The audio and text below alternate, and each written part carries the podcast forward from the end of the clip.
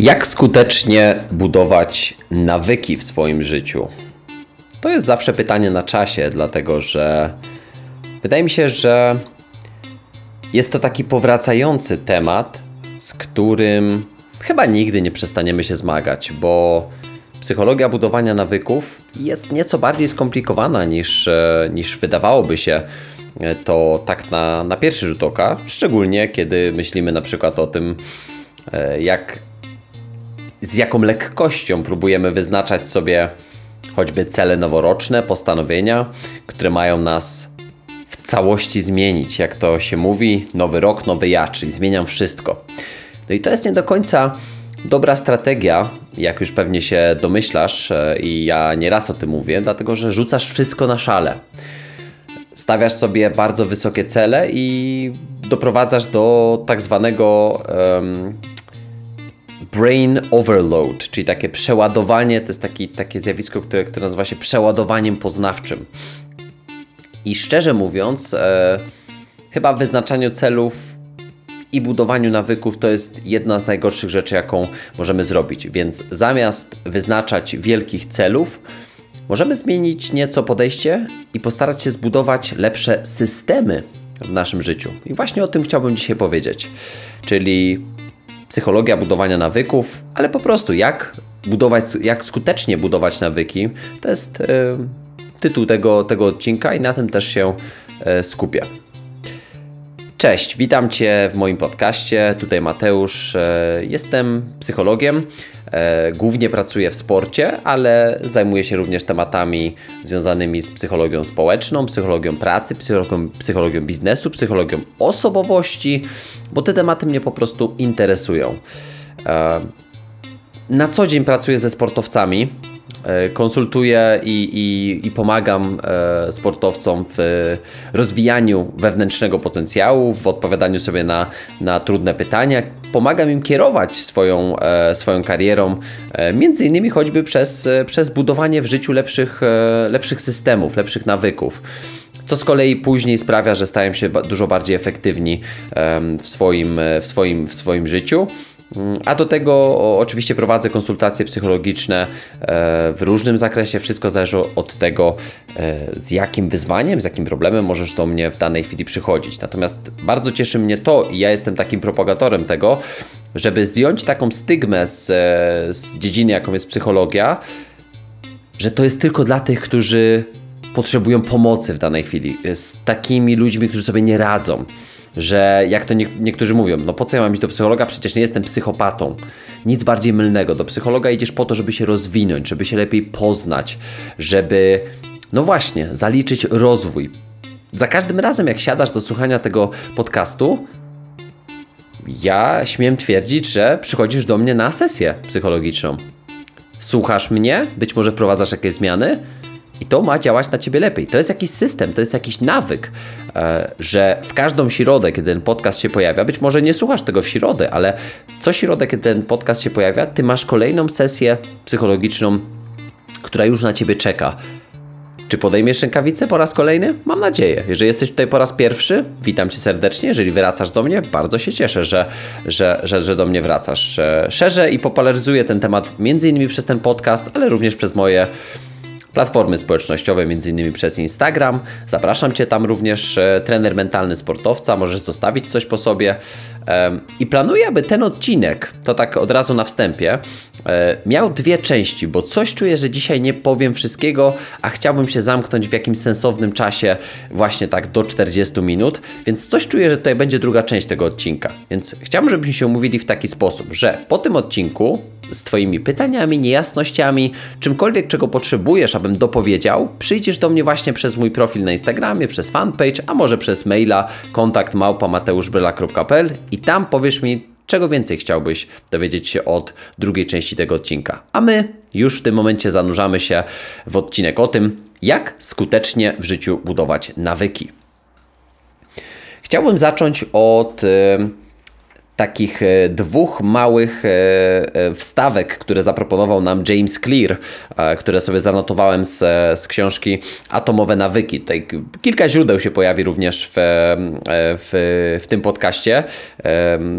Trochę, trochę, trochę takich teorii naukowych, trochę właśnie takich bardziej praktycznych rozwiązań, ale, ale również po takie bardziej po takie polecajki, może książkowe również zapraszam Cię do mnie bardziej na właśnie na dośledzenie, dośledzenia moich platform społecznościowych, gdzie więcej o tym mówię. Natomiast zaskakującą potęgą budowania systemu w swoim życiu jest zrozumienie tego, że zarówno przegrani, zwycięzcy, bogaci, biedni, starsi, młodsi mają te same celów.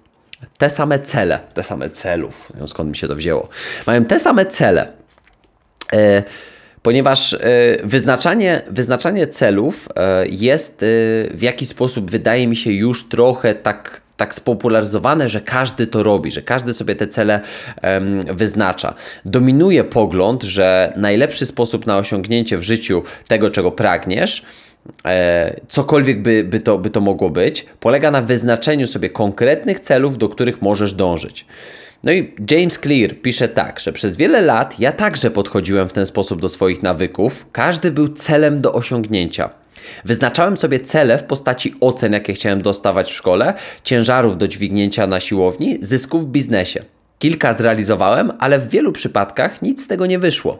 Ostatecznie zacząłem sobie uświadamiać, że moje efekty mają bardzo niewielki związek z wyznaczonymi celami, za, co, za to bardzo duży z systemami, jakimi się posługiwałem. Na czym polega różnica pomiędzy systemami a celami? Na trop tej różnicy James Clear wpadł dzięki e, Scottowi Adamsowi. E, opisał tutaj pracę rysownika i autora e, komiksu pod tytułem Dilbert. I powiedział krótko tak: w celach chodzi o efekty, jakie chcesz osiągnąć, a w systemach zaś o procesy, które do tych efektów prowadzą. Jeśli jesteś na przykład muzykiem, twoim celem może być nagranie nowego utworu, a system to częstotliwość ćwiczeń, dzielenie na fragmenty trudnych pasaży i podejście do nich oraz to, w jakiej formie otrzymujesz opinię od nauczyciela. Jeżeli jesteś przedsiębiorcą, twoim celem może być stworzenie firmy wartej miliony dolarów. System zaś stanowią przyglądanie się pomysłom produktów, zatrudnianie pracowników i prowadzenie kampanii marketingowych. No i teraz jakby to przenieść na, na, na taki język bardziej dla nas przystępny i bardziej zrozumiały. Wyobraź sobie, że jesteś sportowcem, że jesteś rodzicem, że jesteś trenerem, fizjoterapeutą, kimkolwiek byś, byś, byś tylko nie był, nie była. I ty chcesz zrealizować jakiś, jakiś, jakiś konkretny cel, chcesz grać, chcesz grać zawodowo na przykład, chcesz uprawiać sport na poziomie profesjonalnym, chcesz zdobyć złoty medal na Mistrzostwach Europy, chcesz wystąpić na, na Olimpiadzie, na Igrzyskach Olimpijskich, raczej powinienem był powiedzieć. I wyznaczasz sobie cel. No i to jest ten twój cel. A system to jest to wszystko, co obudowuje twój każdy dzień, co pomaga ci niekoniecznie celem jakby nie, nie musi być zbliżanie się do realizacji tego, ale system, w którym działasz na co dzień, który jest czymś więcej niż tylko realizacją celów. Jest to coś, co Cię utrzymuje przy życiu każdego dnia. To jest coś, co Cię na, napędza, nakręca. To są Twoje takie, e, ja to nazywam takimi, e, takimi jakby e, trochę z angielskiego to są takie my go-tos, czyli takie, e, takie moje konkretne kroki, moje takie nawyki, moje rzeczy, które robię, które dają mi pewność tego, że jeżeli to zrobię na przykład, a mam gorszy dzień, to w jak To, to w jakiś sposób mnie to zmobilizuje, bo mam to już sprawdzone, mam to, mam to wielokrotnie e, powtórzone w swoim, w swoim życiu. Czyli załóżmy, że, że jeżeli ja wstaję rano i mam gorszy dzień, ale wiem, że oczywiście ja jako psycholog, jako przedsiębiorca, jako osoba zatrudniająca e, ludzi, jako ktoś, ja mam cel, chcę być najlepszym psychologiem sportu e, na, na, na, całym, e, na całym świecie. Najpierw chcę być w Polsce, w Europie, chcę być rozpoznawalny e, w tym, w tym, co robię. E, chcę, żeby, chcę, żeby e, właśnie ludzie szanowali e, moją, moją pracę i, i, i, i moje doświadczenie. To oczywiście za, zabiera czas i lata, i lata mojej, mojej pracy. No i na przykład prowadzenie systematyczne prowadzenie tego podcastu to jest system, to jest jeden z kroków, czyli to, że ja raz w tygodniu siadam, nagrywam ten podcast po to, abyś Ty mógł karmić się tą, tą wiedzą z właśnie z zakresu psychologii, to jest mój system. System, który zbliża mnie do tego, żeby na przykład jako psycholog szerzyć tą wiedzę, żeby ją rozwijać, żeby Ci ją dawać w regularnej, systematycznej, w regularnym, systematycznym wydaniu każdego tygodnia.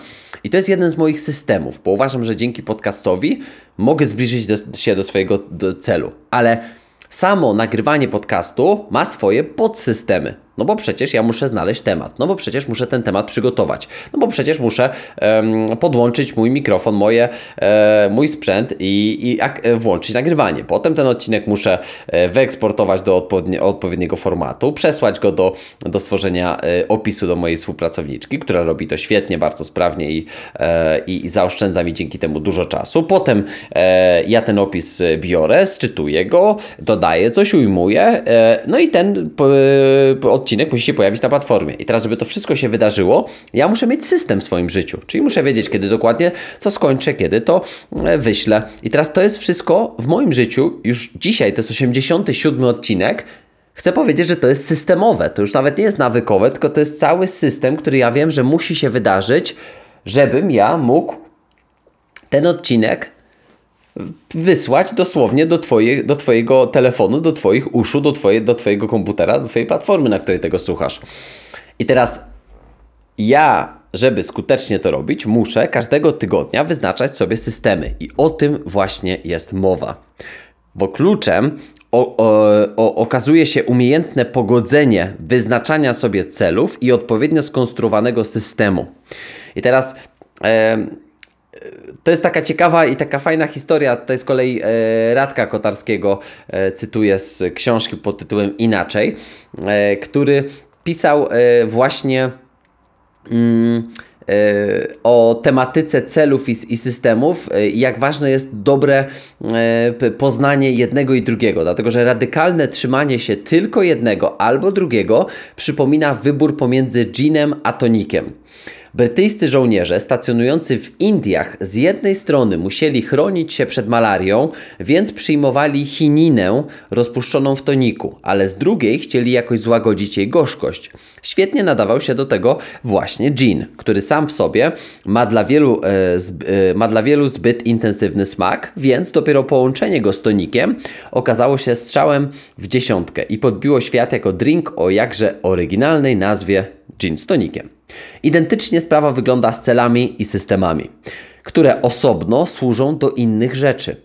Bo jeśli jakaś czynność wymaga systematycznego i niemal automatycznego e, wykonywania, jak, jak na przykład weźmy mycie zębów, to nie musimy zawsze wyznaczać sobie w związku z tym jakiegoś celu. Wystarczy środowisko, w którym chcemy e, czy, czy, czy nie chcemy e, na przykład szczotkować zębów dwa razy dziennie. Jeżeli natomiast chcesz osiągnąć coś konkretnego, na przykład zdobyć większą e, liczbę klientów jako trener, e, powiedzmy na siłowni, czy jako fizjoterapeuta, e,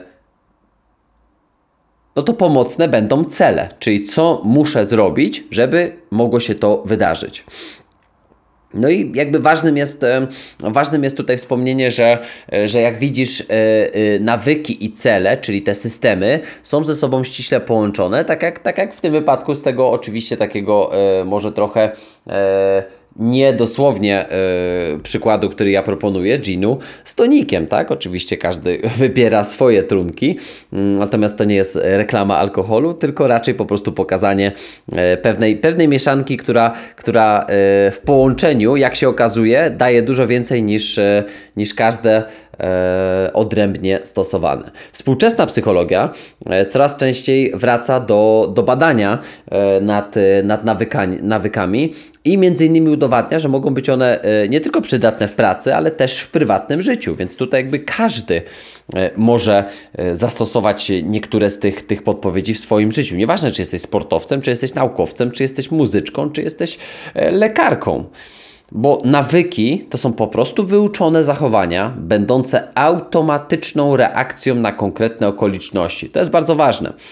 Zachowania, które są wyuczone, które są automatyczną reakcją na konkretne okoliczności. Wstaję rano, z automatu wiem, że idę do łazienki zrobić poranną toaletę, czyli właśnie umyć zęby, umyć twarz tonikiem, posmarować twarz kremem, czy wejść od razu pod prysznic.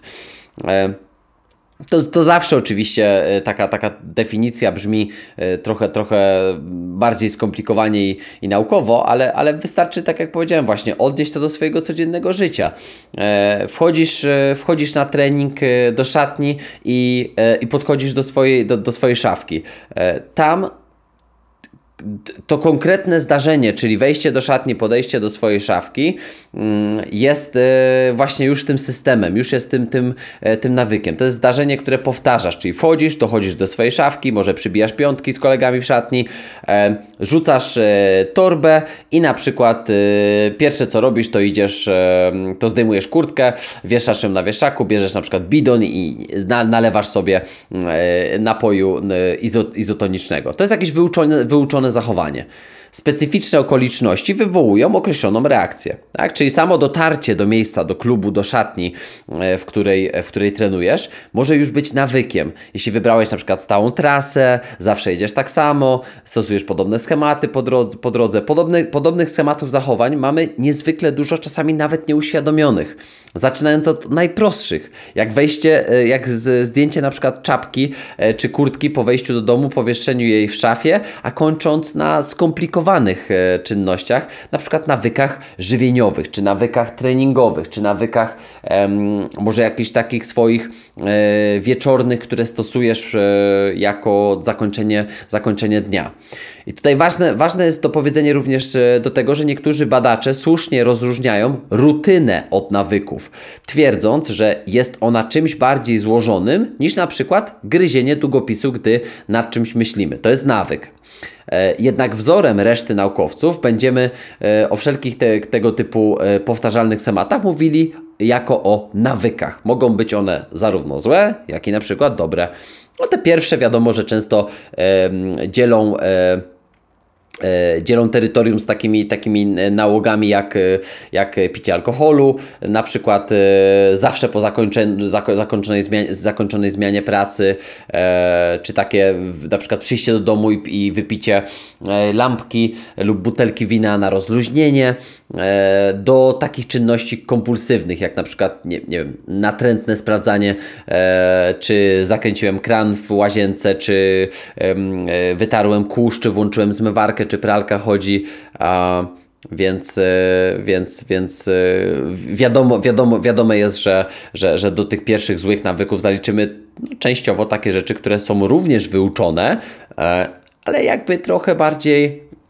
No właśnie na naszą niekorzyść, prawda? Że powiedzmy o, o każdego dnia o godzinie czternastej e, chce nam się spać. Jesteśmy wtedy przyzwyczajeni, że zalewamy e, ten, to, to poczucie kubkiem e, magicznego eliksiru e, o nazwie kawa i do tego na przykład czujemy, że mm, mm, zawsze ja sobie do kawki zjadam ciasteczko. No to dzisiaj też zjem ciasteczko, tak? I w pewnym momencie łączy nam się w naszym mózgu e, nawyk e, picia kawy o godzinie czternastej a, z na przykład właśnie z jedzeniem ciastka. I to jest, to się dzieje na, na, na, podłożu, na podłożu psychologicznym.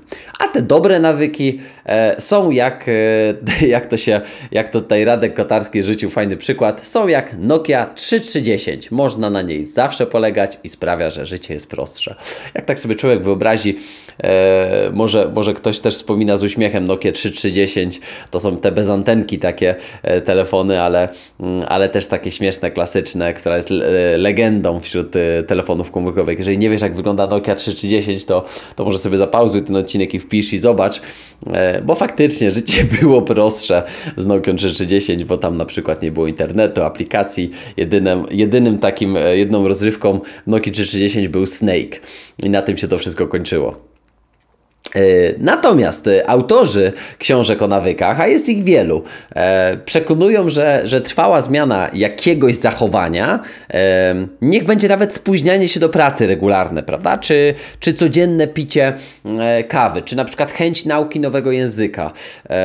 Generalnie może zostać dokonana tylko wtedy, gdy dotknie, czyli wejdzie głębiej w naszą tożsamość. W myśl tej zasady, jeśli ktoś nigdy nie może zdążyć na wyznaczoną godzinę, to nie pomogą mu w tym zewnętrzne kary, jakieś przekonania, tłumaczenia kogoś, że po prostu to jest proste. Wyjedź piętnaście minut wcześniej. Przestań się wtedy spóźniać.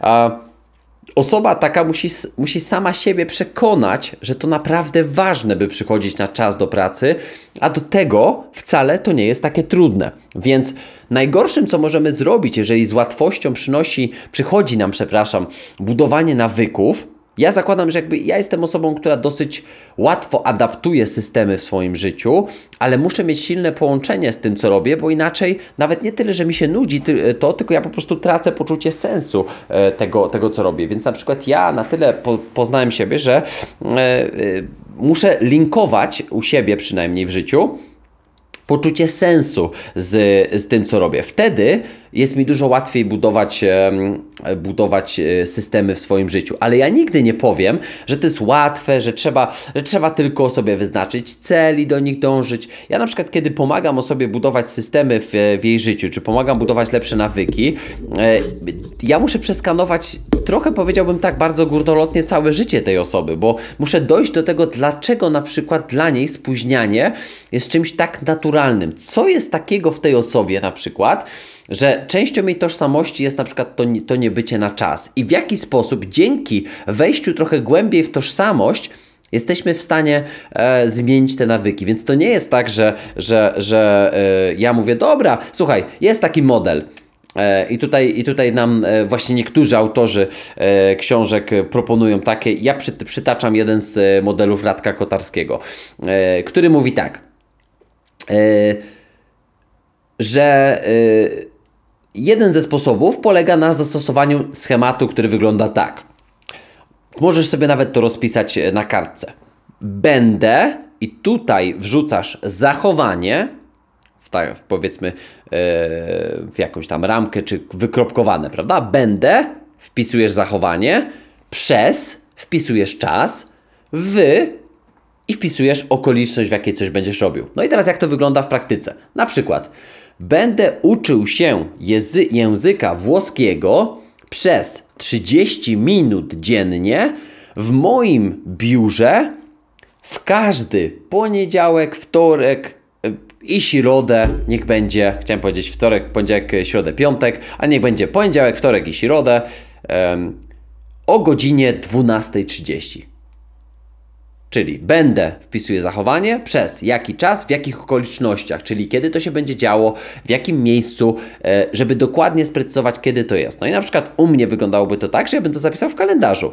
Tak jak na przykład moim rytuałem em, i nawykiem e, stało się, stały, stały się spotkania z samym sobą, czyli będę prowadził spotkania z samym sobą przez trzydzieści do czterdziestu pięciu minut w każdy piątek od dziewiątej trzydzieści. Gdzie? W moim biurze. I to jest jakby u mnie takie zapisane mm, już jako, jako system, jako schemat, jako mój taki nawyk e, działania, które powtarzam. Ale Ty również możesz zastosować ten wzór w swoim życiu. Ale ten wzór brzmi oczywiście bardzo prosto, ale nie chodzi o to, że tak jak powiedziałem, ja będę Ci teraz tłumaczył, że to jest takie super proste, ale od tego musimy zacząć. Dlatego e, tutaj będzie chodziło przede wszystkim o to, żeby nauczyć naszego organizmu i naszego mózgu określonego zachowania na tyle trwale, aby poczuł się dziwnie, gdy tego nie zrobimy. I tutaj przekonują nas badacze, którzy pracowali nad tym i opracowali um, kilka bardzo ciekawych teorii naukowych. Jest to jak najbardziej realne. Dlatego wydaje mi się, że, że od tego zacząć właśnie możemy. I tak jak powiedziałem, to wszystko jest w nas samych. Ja nigdy nie powiem komuś, że przecież to jest proste, to, to po prostu sobie wyznacz taki nawyk i po prostu to zrób. Bo Wielu, wielu osób, tak jak powiedziałem we wstępie, robi to każdego roku. Robi to nawet przed wakacjami, robi to po świętach, robi to ciągle. Wspomniane takie e, e, zachowania nawykowe e, wyglądają trochę tak z biologicznych podstaw e, zachowania e, w taki sposób, że w naszej głowy, e, w naszej głowie e, przenoszą się one z kory przedczołowej do limbicznej, czyli w korze przedczołowej e, zazwyczaj zaczyna się tworzenie nowego nawyku. Pali się wręcz, jak robimy coś nowego. Jak ja pamiętam, zaczynałem e, naukę e, języka włoskiego, czy na przykład e, rozpoczynałem pracę, pracę e, takie treningi e, z ukulele, które zaniechałem, przyznaję, ale, ale, ale będę do nich wracał. E, już, już niebawem, pewnie, pewnie w marcu lub w kwietniu. E, to pamiętam, że na początku to aż głowa się paliła i to jest właśnie to, co się dzieje w naszej korze przedczołowej. Tam się dzieją rzeczy po prostu. I e, medyczne nazwy oczywiście niewiele mogą mówić, ale sęk w tym, że następuje w takiej sytuacji transfer z młodej ewolucyjnie części mózgu do starej, gdzie zapisane są e, właśnie nasze pierwotne emocje, e, zachowania, systemy. I ta część odpowiada również e, na przykład za regulację głodu, ciśnienia krwi czy oddychania. To tak dla, dla ciekawości. Dlatego właśnie na wiele automatycznych czynności nie zwracamy nawet uwagi, bo są dla nas niczym bicie serca. Dzięki temu radzimy sobie też całkiem nieźle z czymś, co nauka określa, i to już mówiłem wcześniej o tym, przeciążeniem poznawczym, a więc z nagromadzeniem informacji i wrażeń. Wszystkie te, te, te wiadomości oczywiście brzmią świetnie, ale tylko wtedy, gdy myślimy o dobrych nawykach. No i tutaj pewnie, e, jak sobie zadajesz pytanie, problem zaczyna się, kiedy w grę wchodzą takie zachowania, jak na przykład branie na siebie zbyt dużo, E, spóźnianie się, właśnie przeglądanie ciągle Facebooka, Instagrama w pracy, e, czy na przykład kłamanie w odpowiedzi na niewygodne pytania. To też jest, uwierz mi, nawyk. I wykorzenienie te, tego typu nawyków e, może stać się naprawdę drogą przez mękę. Dlatego, tak jak powiedziałem wcześniej, budowanie nawyków to nie jest tylko wprowadzanie e, dobrych systemów do swojego życia. To jest również modyfikowanie tych, które nie do końca nam pasują w naszym życiu. E, I to jest cholernie ciężkie. Uwierz mi, to jest cholernie ciężkie. Dlatego tradycyjnie e, złe nawyki wyplewia się poprzez zastąpienie ich nieco bardziej akceptowalnymi. No to na przykład obgryzasz paznokcie, no to co powiesz na podgryzanie ołówka na przykład? Przecież może być równie pyszny jak, jak, jak Twoje paznokcie. E, autorzy badań, którzy stoją za, za, za takim podejściem, sugerują, że na przykład skuteczna zmiana jednego nawyku na drugi e, uda się, Um, tylko jeśli ten nowy, i tutaj właśnie badacze sugerują coś, co chciałbym zacytować. Czyli jeszcze raz, e, autorzy badań, którzy stoją za podejściem, że złe nawyki można zastąpić lepszymi czy bardziej przystępnymi, sugerują, że skuteczna zmiana jednego nawyku na drugi uda się tylko wtedy, jeśli ten nowy koliduje ze złym nawykiem, ale nie z resztą zachowań. Czyli na przykład zamieniamy przeglądanie Instagrama w pracy na pogawędkę z kolegą, a nie na picie alkoholu na przykład, co może mieć mało pozytywny wpływ na resztę dnia roboczego na przykład. E, druga rzecz, jest praktycznie niezauważalny dla innych, ale dla Ciebie stanowi świadomą i wyraźną zmianę.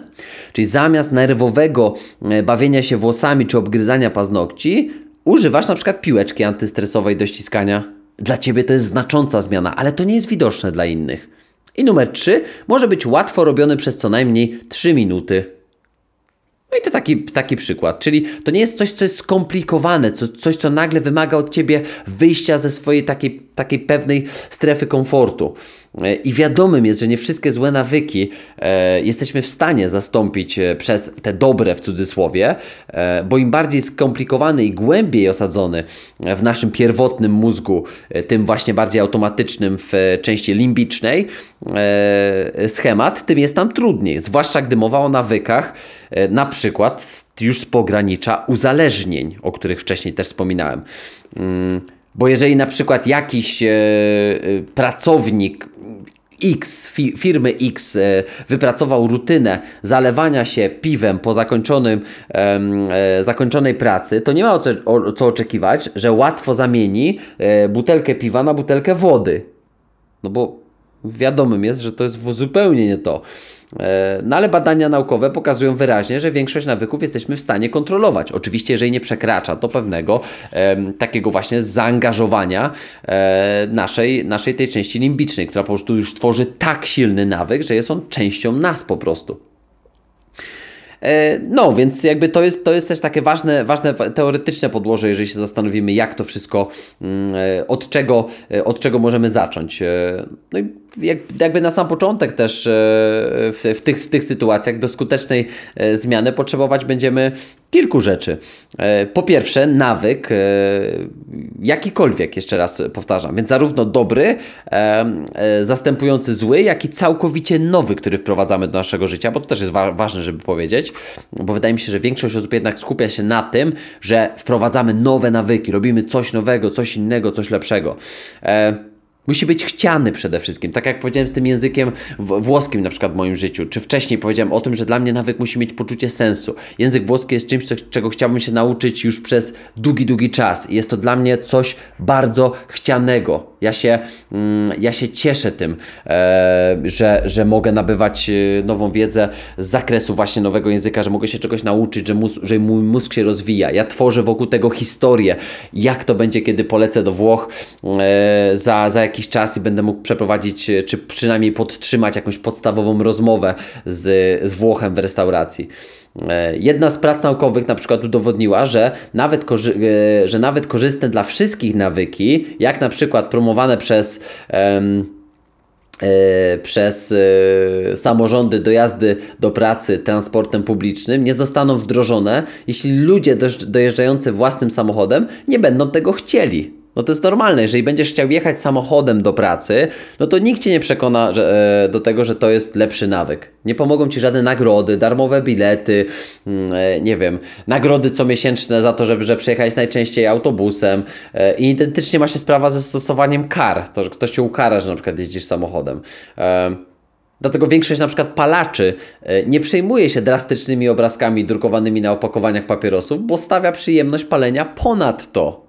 I to nie jest dobra strategia dla kogoś, kto jest uzależniony od nikotyny.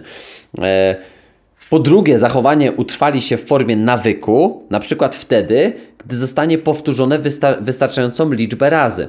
Stoi za tym tak zwane powtarzanie e, zależne od okoliczności. No i teraz to jest kolejna naukowa teoria, e, za, za, którą, e, za, za którą to kryje się w rzeczywistości bardzo prosty mechanizm.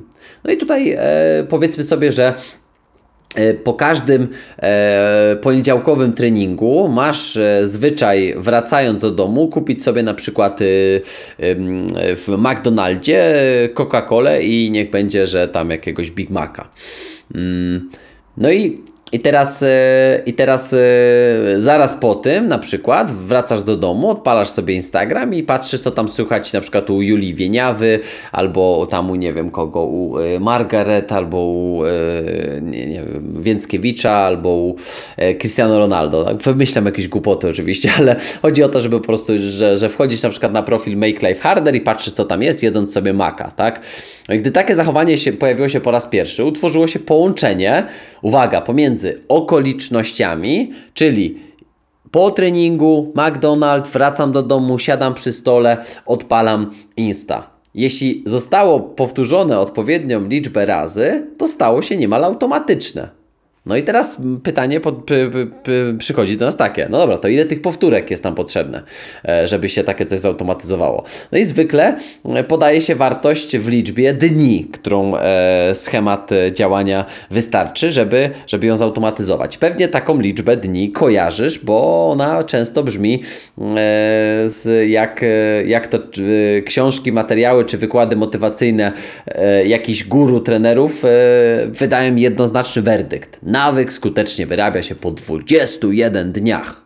Wow, trzy tygodnie i mam pusz, zautomatyzowany nawyk. No to powiem Ci szczerze, że i z teorii, i z praktyki niestety, ale tak prosto nie jest.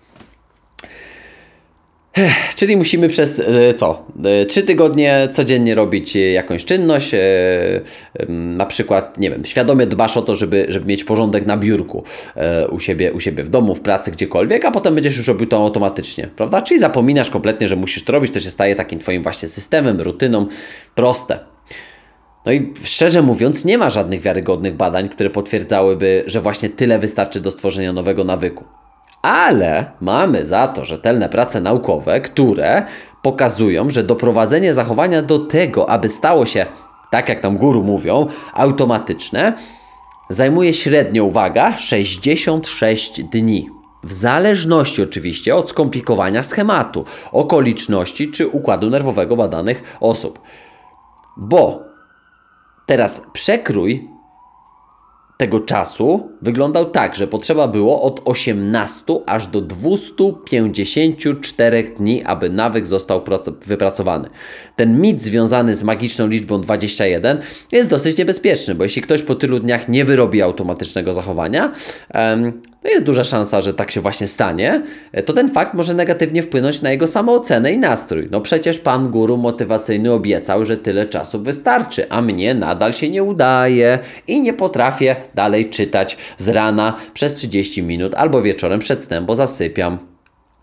Naprawdę, e, to jest, to jest jakby bzdura, która jest szerzona przez, e, przez wielu i powielana jeszcze do tego bez żadnych potwierdzeń.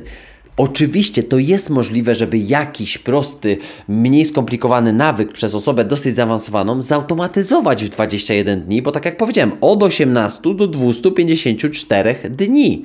Więc od osiemnastu to się mieści nam to oczywiście dwadzieścia jeden, ale należy zaobserwować własne zachowania i dopiero na tej podstawie wyciągać jakiekolwiek wnioski. Nawyk jest wyrobiony, uwaga, wtedy, kiedy jest wyrobiony, kiedy nie, nie myślimy o tym, kiedy, e, kiedy e, staje się on tak zautomatyzowany, że tak jak powiedziałem, wręcz czujemy się nieswojo bez niego w naszym życiu.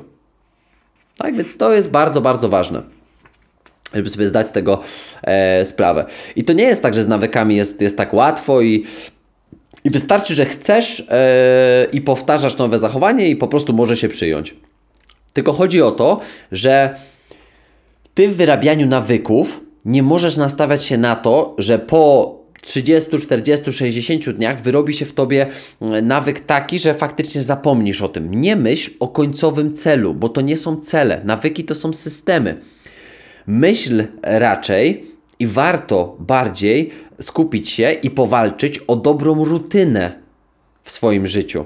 Dzięki temu szybciej i z mniejszym wysiłkiem będziesz płynął przez te wszystkie rzeczy i prze, przez te wszystkie nowe umiejętności, które choćby chcesz na, na, nabywać. No i jakby żeby nie było, bo tutaj jakby bardzo ważne jest oczywiście to, żeby, żeby każdy zrozumiał, żeby każdy z nas zrozumiał, że, że wyznaczanie nawyków i systemów to nie jest metoda kilku kroków. No bo no powiedzmy, e, ja nie chcę się oczywiście skupiać i tutaj rozwodzić nad, e, nad książką choćby taką jak Atomowe nawyki, bo, bo uważam, że to jest, to jest niezły schemat, który, e, który, który fajnie pokazuje, jak tutaj możemy sobie radzić i wypracowywać nawyki. E, I sam autor James Clear fajnie podzielił te, e, te metody, które tutaj jakby nam, nam proponuje i, e, i, dał nam, e, i dał nam to jako, e, jako taką wskazówkę i powiedział, że dobry nawyk można wypracować w sposób taki, że najpierw uczynimy go oczywistym, czyli czymś, co jest po prostu dla nas krystalicznie e, przejrzyste, czyste, wiemy dokładnie, co robić.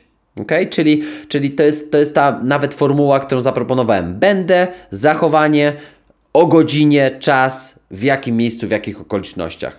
Czyli najbardziej oczywiste, jak to możesz, e, e, jak to możesz stworzyć. Zadbaj o to, żeby ten nawyk był atrakcyjny dla Ciebie.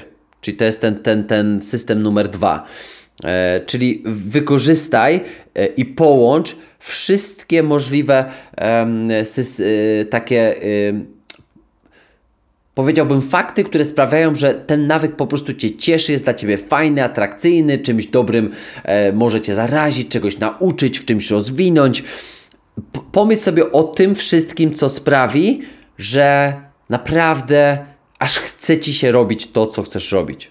Uczyń to łatwym, czyli zmniejsz opór. To jest trzecie prawo Jamesa Cleara, który, które mówi, żeby ograniczyć liczbę przeszkód dzielących Cię od dobrego nawyku. Dostosuj, dostosować otoczenie, przygotować środowisko, tak by ułatwić sobie przyszłe działanie. Pilnować decydujących momentów, które w jakimś, w jakimś stopniu mogą Cię na przykład odciągnąć od realizacji Twojego nawyku. Żeby dokonywać dob- dobre, ale drobne wybory na, na początku, bo one Ci dadzą w długofalowym rozrachunku ponadprzeciętne przepraszam, rezultaty. Możesz stworzyć jakiś swój rytuał taki motywacyjny, zrobić coś miłego przed przystąpieniem do trudnego nawyku, dać sobie na przykład wypić filiżankę pysznej kawy przed rozpoczęciem nagrywania podcastu, która Cię po prostu tak mocno naładuje. Akurat to nie dzisiaj u mnie, ale mimo, mimo wszystko. Mm, więc, y, więc to jest tak, że, że, że te kroki pomagają nam uczyć się nawyków, które faktycznie stają się przyjemne w naszym życiu. Także powiedziałbym, że atomowe nawyki Jamesa Cleara to jest taki dobry start, bo tutaj masz kilka ćwiczeń, pracujesz, wypełniasz tabelki i tak jak powiedziałem, uczysz się każdego prawa odrębnie, czyli uczyniasz, uczynisz swój nawyk oczywistym, uczynisz go atrakcyjnym, uczynisz go łatwym do zrealizowania, a na koniec uczynisz go satysfakcjonującym.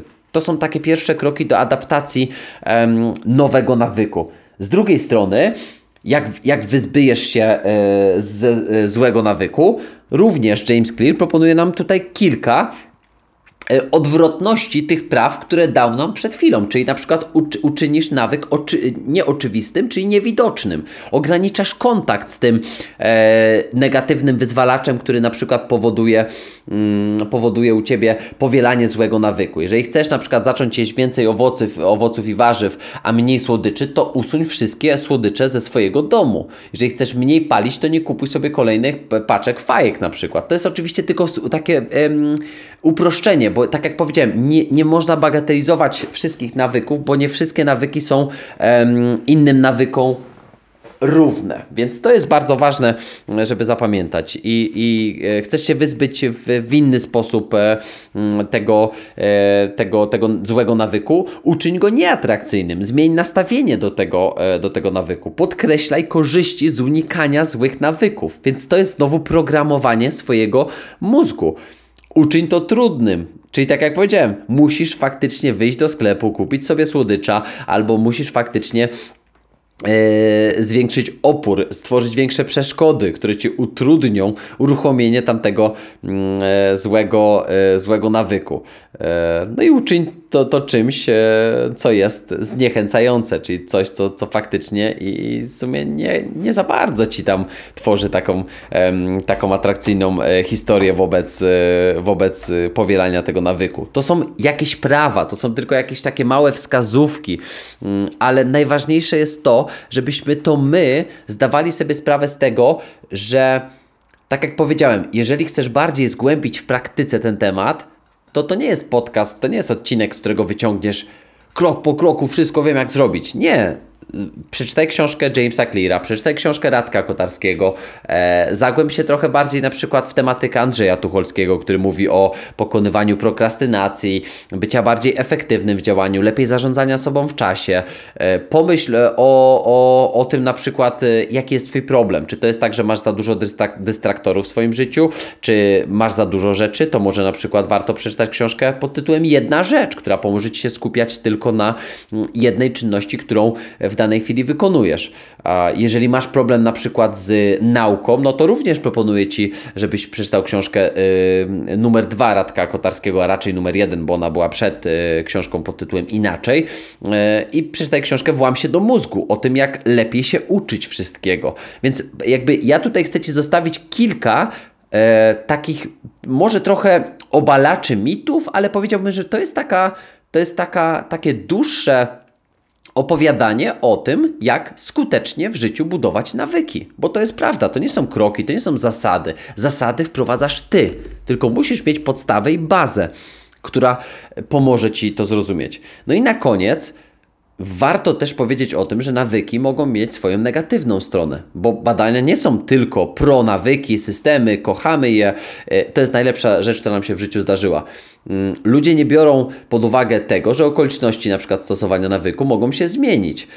I tu jest taka bardzo ciekawa historia, trochę skrajna, ale słuchajcie, bardzo, bardzo ciekawa. Znany jest przypadek wrocławskiego lekarza, który przez ponad trzydzieści lat praktyki wykonał setki operacji, a mimo tego dopuścił się tragicznego w skutkach błędu. Przed operacją zapoznał się z dok- dokumentacją medyczną pacjenta. Miał mu wyciąć nerkę, ale nie przeczytał wyniku badań e, tomografem komputerowym, wykonanego zaraz przed zabiegiem. Zwykle potwierdzało ono to, co znajdowało się już w papierach. Ale tym razem było inaczej. Wcześniejsze zapiski okazały się błędne. Jaki efekt? Facet wyciął pacjentowi zdrową nerkę. Zmieniły się okoliczności, czyli ta dokumentacja medyczna zawierała błąd, ale sam nawyk pozostał e, taki sam, czyli czytam papiery, nie zwracam większej uwagi e, na badanie tomografem, tnę, dziękuję. Rzeczniczka szpitala oświadczyła, że w tym przypadku musiała y, zawieść rutyna. Badania pokazują zresztą, że nawet jeśli nowe okoliczności każą zachowywać się w inny sposób, to silny nawyk i tak może zwyciężyć. No cholera, mocny, mocny skubaniec, nie? Do tego da nam poczucie bezpieczeństwa, że wszystko jest w porządku. Gdy sprawdzano, jak zachowują się do, doświadczeni w boju dawcy krwi na widok mdlejących wokół nich e, innych ludzi, to okazywało się na przykład, że nie ma to żadnego wpływu na ich schemat działania. Nie zadają pytań, nie przejmują się niczym, robią swoje i wychodzą. Ja tak mam właśnie. Tak? Często nie zwracam uwagi, nie patrzę, czy ktoś tam ma problemy, mdleje, właśnie nie wiem, krew mu się nie może przelać. Ja już znam ten schemat, bo jestem też jakby dawcą od, od, um, od lat.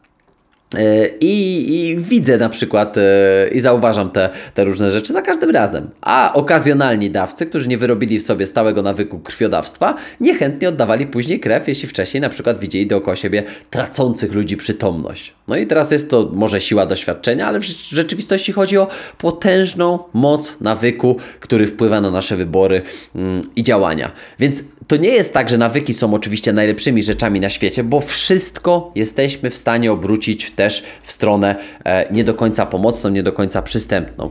Natomiast ja też chciałbym przez taką historię, e, którą e, z kolei tutaj przytacza James Clear, pokazać, że ludzie w naszym otoczeniu mogą mieć niesamowity wpływ na wykształtowanie u nas każdego nawyku w naszym życiu. I potwierdził to w tysiąc dziewięćset sześćdziesiątym piątym roku pewien Węgier, e, László Polgar, który napisał cykl dziwnych listów do kobiety o imieniu Klara.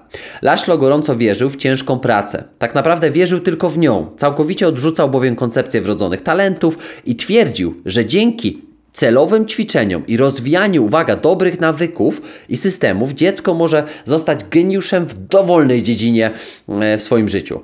Jego mantra brzmiała: człowiek nie rodzi się geniuszem, lecz staje się nim dzięki nauce i praktyce. No i László do tego stopnia wierzył w tę ideę, że chciał ją wypróbować na własnych dzieciach.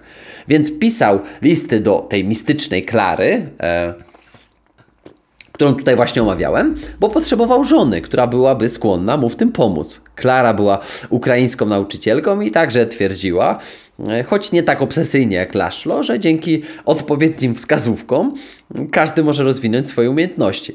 Nie, może nieco nieetyczne, ale László uznał, że właściwym polem do eksperymentów będą szachy i nakreślił plan wychowania dzieci na szachowych arcymistrzów. Latorośle miały być uczone w domu, co w owych czasach było na Węgrzech rzadkością. Dom powinien być pełen książek o szachach, czyli okoliczności i zdjęć słynnych szach, szachistów, po to, żeby w naszym mózgu właśnie kodowało się to, gdzie jestem, jakie, jak, jakie warunki mnie otaczają. Dzieci miały nieustannie grać przeciwko sobie i brać udział w najlepszych dostępnych turniejach. Rodzina powinna skrupulatnie prowadzić archiwum przebiegu wszystkich turniejów każdego z rywali, z którym rywalizowały ich dzieci. Życie potomków miało być poświęcone szachom. No i uwaga, co się wydarzyło? E, Lászlówi udało się przekonać do siebie Klarę i po kilku latach państwo e, Polgarowie docho, do, dochowali się trzech córek. Zsusy, Zofii i Judith. Zsusa, najstarsza z nich, zaczęła grać w szachy w wieku czterech lat. Już po sześciu miesiącach pokonywała dorosłych. Zofia, średnia z sióstr, radziła sobie jeszcze lepiej. Jako czternastolatka została światowej klasy czempionką, a kilka lat później arcymistrzynią. Ale najlepsza okazała się najmłodsza z dziewcząt, Judith. W wieku pięciu lat potrafiła pokonywać ojca, a w dwunastym roku życia została najmłodszą w historii zawodniczką na liście stu najlepszych szachistów na świecie. W rekordowo młodym wieku piętnastu lat i czterech miesięcy zdobyła tytuł arcymistrzowski i tym samym poprawiła wynik swojego poprzednika, Bobby'ego Fischera. Przez dwadzieścia sześć lat nieprzerwanie zajmowała pierwsze miejsce na liście najwyżej notowanych szachistek na świecie. No, można sobie wyobrazić, że dzieciństwo sióstr Polgar było delikatnie mówiąc nietypowe. Ale jeśli zapytać, odpowiadały, że ich styl życia był atrakcyjny, a nawet przyjemny. W wywiadach siostry przedstawiają dzieciństwo jako radosny, a nieuciążliwy etap życia. Uwielbiały grać w szachy. Nigdy nie było im dosyć. Któregoś razu e, László ponoć znalazł Zofię grającą w szachy w łazience w środku nocy. Próbując zachęcić ją do położenia się spać, powiedział: Zofio, daj już spokój tym figurom. Ale tato, one nie zostawią mnie w spokoju, odparła dziewczynka. No i siostry Polgar dostały w takiej kulturze, która stawiała szachy ponad wszystko. były chwalone za grę i nagradzane za nią. W ich świecie obsesja na punkcie szachów była czymś normalnym i jak się zaraz przekonasz, dowolne nawyki, tak pisze James Clear, uznawane w twojej kulturze za normalne są dla ciebie jednymi z atrakcyjniejszych zachowań. Więc stworzenie odpowiednich warunków wokół siebie, otoczenia, ludzi, którzy wspierają realizację pewnych nawyków, a nie przeszkadzają ci w tym, jest również jednym z najbardziej kluczowych elementów w budowaniu, w budowaniu skutecznych, zdrowych i długotrwałych nawyków. Zobacz, jak, jakie skrajności mogą wystąpić również w, w tym temacie. Ale tak jak powiedziałem, to jest być może wstęp. Pomyślimy o tym, czy nie, zro- nie zrobić jeszcze jednego odcinka. Jeżeli na przykład w ciągu tygodnia czy dwóch dostałbym, w międzyczasie oczywiście będą się pojawiały kolejne odcinki, ale jeżeli dostałbym od Was różne inne ciekawe propozycje, e, na przykład na to, jak jeszcze bardziej rozwinąć ten temat, czy może czegoś więcej jeszcze chciałbyś, chciałabyś się dowiedzieć, to jestem otwarty na to, żeby nagrać drugi, może bardziej praktyczny odcinek, nie wiem, ale... Ale wydaje mi się, że, że, że chyba też ja potrzebowałem nagrać taki odcinek, żeby móc kierować go właśnie w tą, w tą stronę. Więcej praktyki to też jest oczywiście jedna, jedna z rzeczy, która różni e, na przykład moje, e, moje, moje, e, mój kurs na przykład od amatora do legendy, gdzie jest tam cały na, e, całe trzy w sumie e, moduły poś, poświęcone zarządzaniu sobą w czasie, planowaniu, właśnie budowaniu nawyków i wyznaczania celów. One dają Ci bardzo dużo praktycznej wiedzy, którą możesz zastosować. Więc y, oczywiście ja zawsze polecam swój własny autorski kur przygotowania y, mentalnego i psychologii sportu, dlatego że on jest dla każdego. On, on nie jest tylko dla sportowca, on jest dla każdego człowieka, który chciałby przez drobne zmiany osiągnąć y, dużo lepsze efekty. Oczywiście ja takich Tobie zagwarantować nie mogę. Wszystko zawsze zależy od Ciebie. Nie udało się zmieścić w czterdziestu minutach, pięćdziesiąt jeden. Mam nadzieję, że, że mi wybaczysz i, i, i że był to dla Ciebie fajny y, odcinek. Y, Ja dziękuję Ci z tego miejsca, że po raz kolejny byłeś ze mną. Życzę Ci miłego dnia, dobrego wieczoru, dobrej nocy, gdziekolwiek jesteś, gdziekolwiek tego słuchasz. Cześć!